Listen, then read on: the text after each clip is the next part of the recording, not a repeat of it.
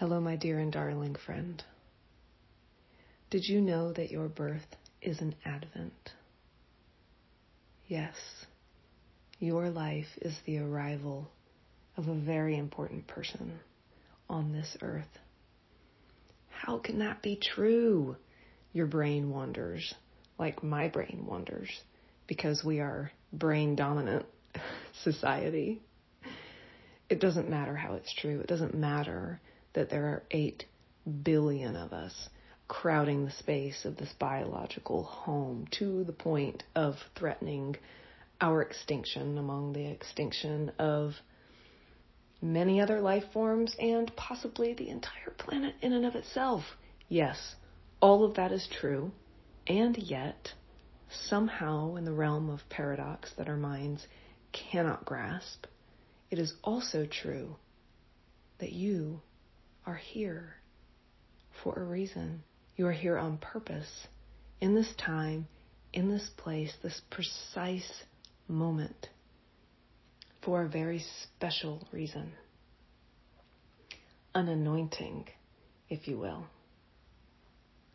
My anointing in this life is to bring beauty and the revelation of beauty, and specifically in the place of origin which is the original spell, the birth that every single one of us magicians has accomplished if we are here.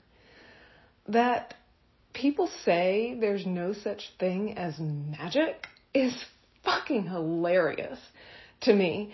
That this human being who doesn't even know where they came from is walking around in this fucking miracle of a body on this wacky, wild science fiction planet with these creatures surrounded by these living creatures that engage with us constantly. Turn off my heat because it's noisy. Um, and like, oh, that's just, oh, that's just a trick of the light. You know, one time I took a picture of a fairy, a legit fairy. I was in the woods. I felt it I didn't see it, but I felt it. There was this beam of light coming down on this huckleberry bush. And I, I, I was completely spellbound and just riveted to that spot and tears streaming down my face in worship of the beauty of it. And I pulled out my partner's iPhone. I didn't even have an iPhone at the time. Oh, I did. I did. I just didn't have it with me.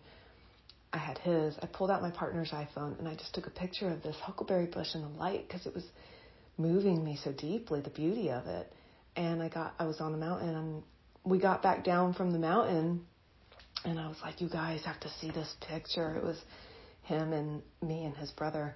And I pulled out the picture and there was a red fairy and there were three frames in each frame the fairy was in a different position and it was what it looked like was refracted light, um, like red light. Like somebody had deliberately taken red light and created an image that would look like a fairy with that light, you know, like something you would see in a movie, only it just showed up on my camera screen. And, you know, both of them are much, very scientifically, rationally oriented, but still inclined to the magic and the mystery of existence. And both of them were like, yep, that's a fairy. But I showed it to other people through the years, and people would say to me, oh, that's just the light. And I'm like, what do you mean, just the light? That is the light. The light is magic. The light is the fairy. It's red, for fuck's sake. It has wings and they're moving frame to frame. Anyhow, so we're like these miracle magical creatures walking around in this miracle magical science fiction landscape saying that there's no such thing as magic because we are under a spell. That's why. and really beautiful and thrilling and exciting and heartwarming option for breaking that spell. There are many ways to break the spell, but the one that I carry is to tune into the miracle of your birth, of your existence. And you can do it without my artwork, absolutely.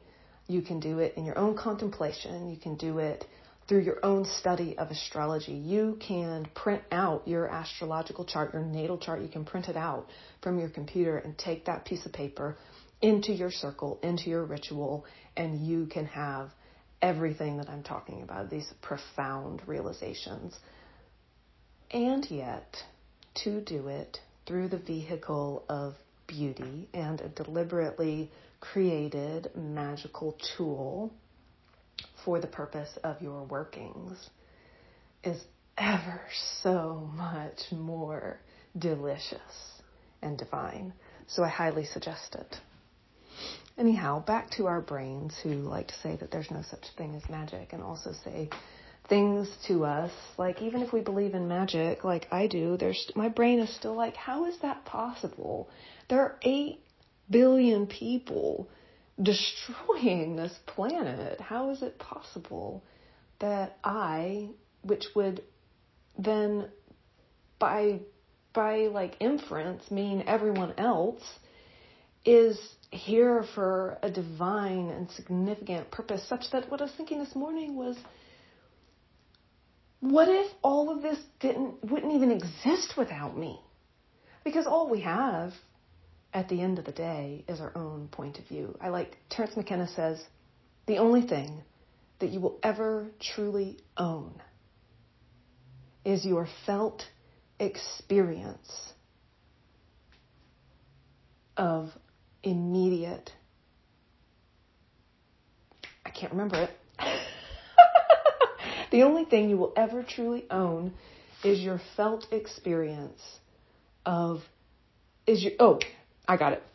The only thing you will ever truly own is the felt presence of your immediate experience. And if we really sink into the way that feels in our animal, spiritual, soulful forms, if we let that truth wash over us, then in that place we can also contemplate the possibility that if it wasn't for me, if it wasn't for my life, if it wasn't for my existence, none of this would even fucking be here. This is all happening around me and for me and about me and because of me. And also, the person next to me, the beloved next to me, the sinner and the saint next to me, those that I love and those that I hate. Same goes for them. I don't have to understand it for it to be true, but I can bring it into my healing process. I can bring it into my meditation, and I can bring it into my magic. And that is oh so exciting. So I want to break this down a little bit into three ways of using your natal chart, whether it's a printout or a work of art, it's up to you. Three ways of using your natal chart in your spiritual and magical practice. The first way is by way of enjoyment. And this is hanging it on your wall, framing it, displaying it, giving it a place of honor. This is what we've been talking about for a lot of this recording is the celebration of being alive and the celebration of beauty that there is beauty and that our souls respond to this beauty in this mysterious way that is the experience of magic and mystery in this place. And that is very, very powerful. It doesn't take any effort, it doesn't take any work, it doesn't take any intention. What, what it takes is simply allowing, simply allowing what naturally wants to move through you to move through you, which we have been conditioned out of. So I guess I take that back. It does take some effort to allow, mm, for some of us more than others. And um, however, I still state this as the first way and the simplest way, the way of ease. And it's profoundly powerful. I'm I'm doing one, two, and three, but that doesn't mean one is more powerful than the other. It just means that they're different. And this is the starting place because it's the easiest. It's not any less powerful though. There's there's nothing about your existence that is represented by this living it's like a fingerprint of the planets at the moment of your birth. There's nothing about it that isn't powerful and profound and marvelous and magical. So these are ways of engaging it. One is through enjoyment of its beauty. Two is through contemplation and study. So these go hand in hand. They can there can be subtle differences between them, but I still think that they work for a good category. And this is sitting with the natal chart and really looking at it and bringing it into your understanding, bringing it into your mental understanding. And I I'm recommending this as a kind of medicine. This is how you heal your mind. And all of us, whether or not we're bona fide insane, have misfiring in our minds. We live in a really dense place with a lot of intense brutality. We're all wounded. We're all bombarded on a lot of different levels just if we exist here. And the mind, particularly because we're such a cerebral oriented species at this point in time, the mind really takes a lot of the brunt of that. The body takes a lot of it as well, but heal the body, heal the mind. Heal the mind, heal the body. Contemplating your own sacred geometry through learning your natal chart, the position of the planets, and through studying what all those symbols mean, what all those connections, those angles, those transits between them mean, and really bringing it into your mental understanding over time.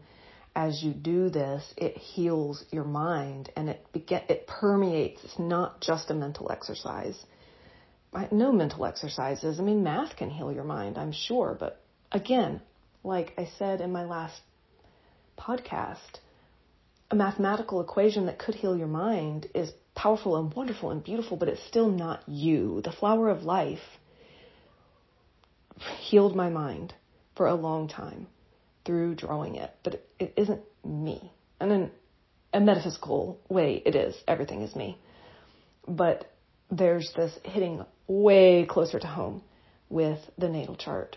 And so doing this mental activity of learning astrology through learning your own natal chart, which is an exercise that will squeeze your brain in a lot of directions. It's difficult, it's challenging, it's learning a new language.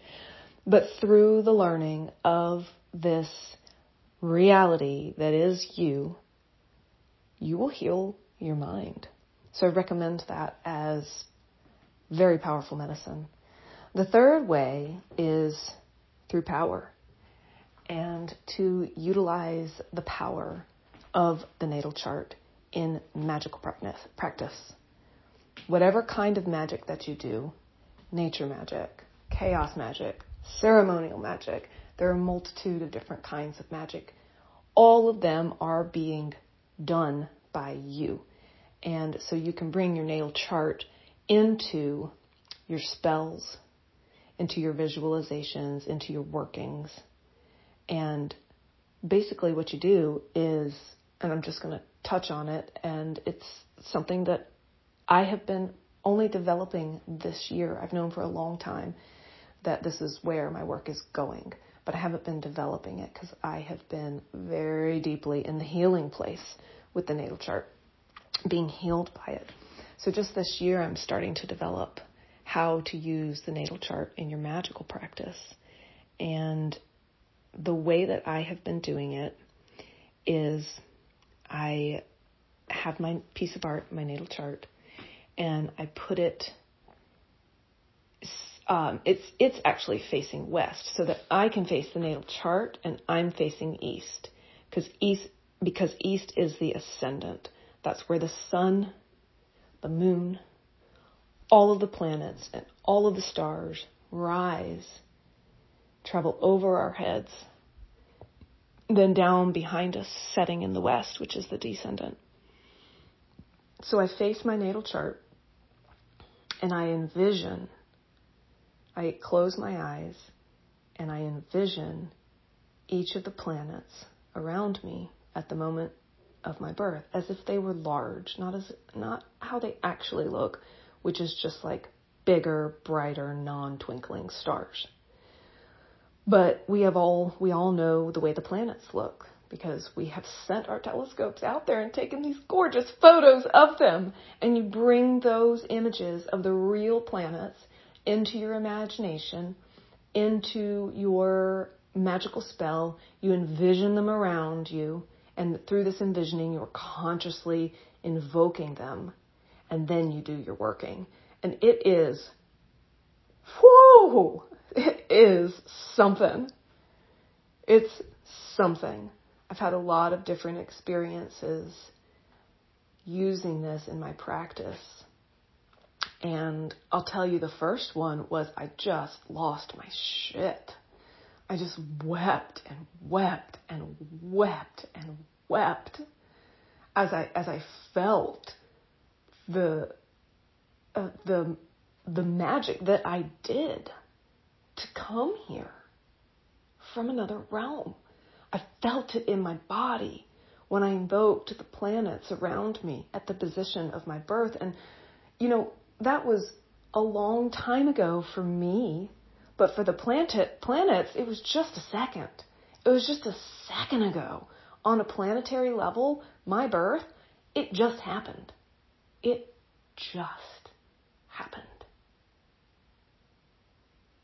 And time is a human construct, certainly not a solar system construct, much less a galactic or a universal construct. So to invoke the moment of your birth, it's right there.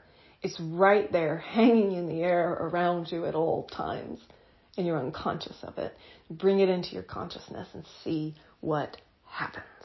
I really want to know what happens, please tell me, please share, please reach out. I'm I'm very curious and excited to share this with people and to find out the experiences that they then have and will add to this continuum of human knowledge, gnosis. And with that, I will leave you for today to all of your mischief and magic making, to your merry healing ways and when they are not so merry, to your tragedy and your delight, to your beautiful, profound, marvelous existence on this plane as you contemplate it and work with it. I honor you and I hail you. Until next time. Farewell.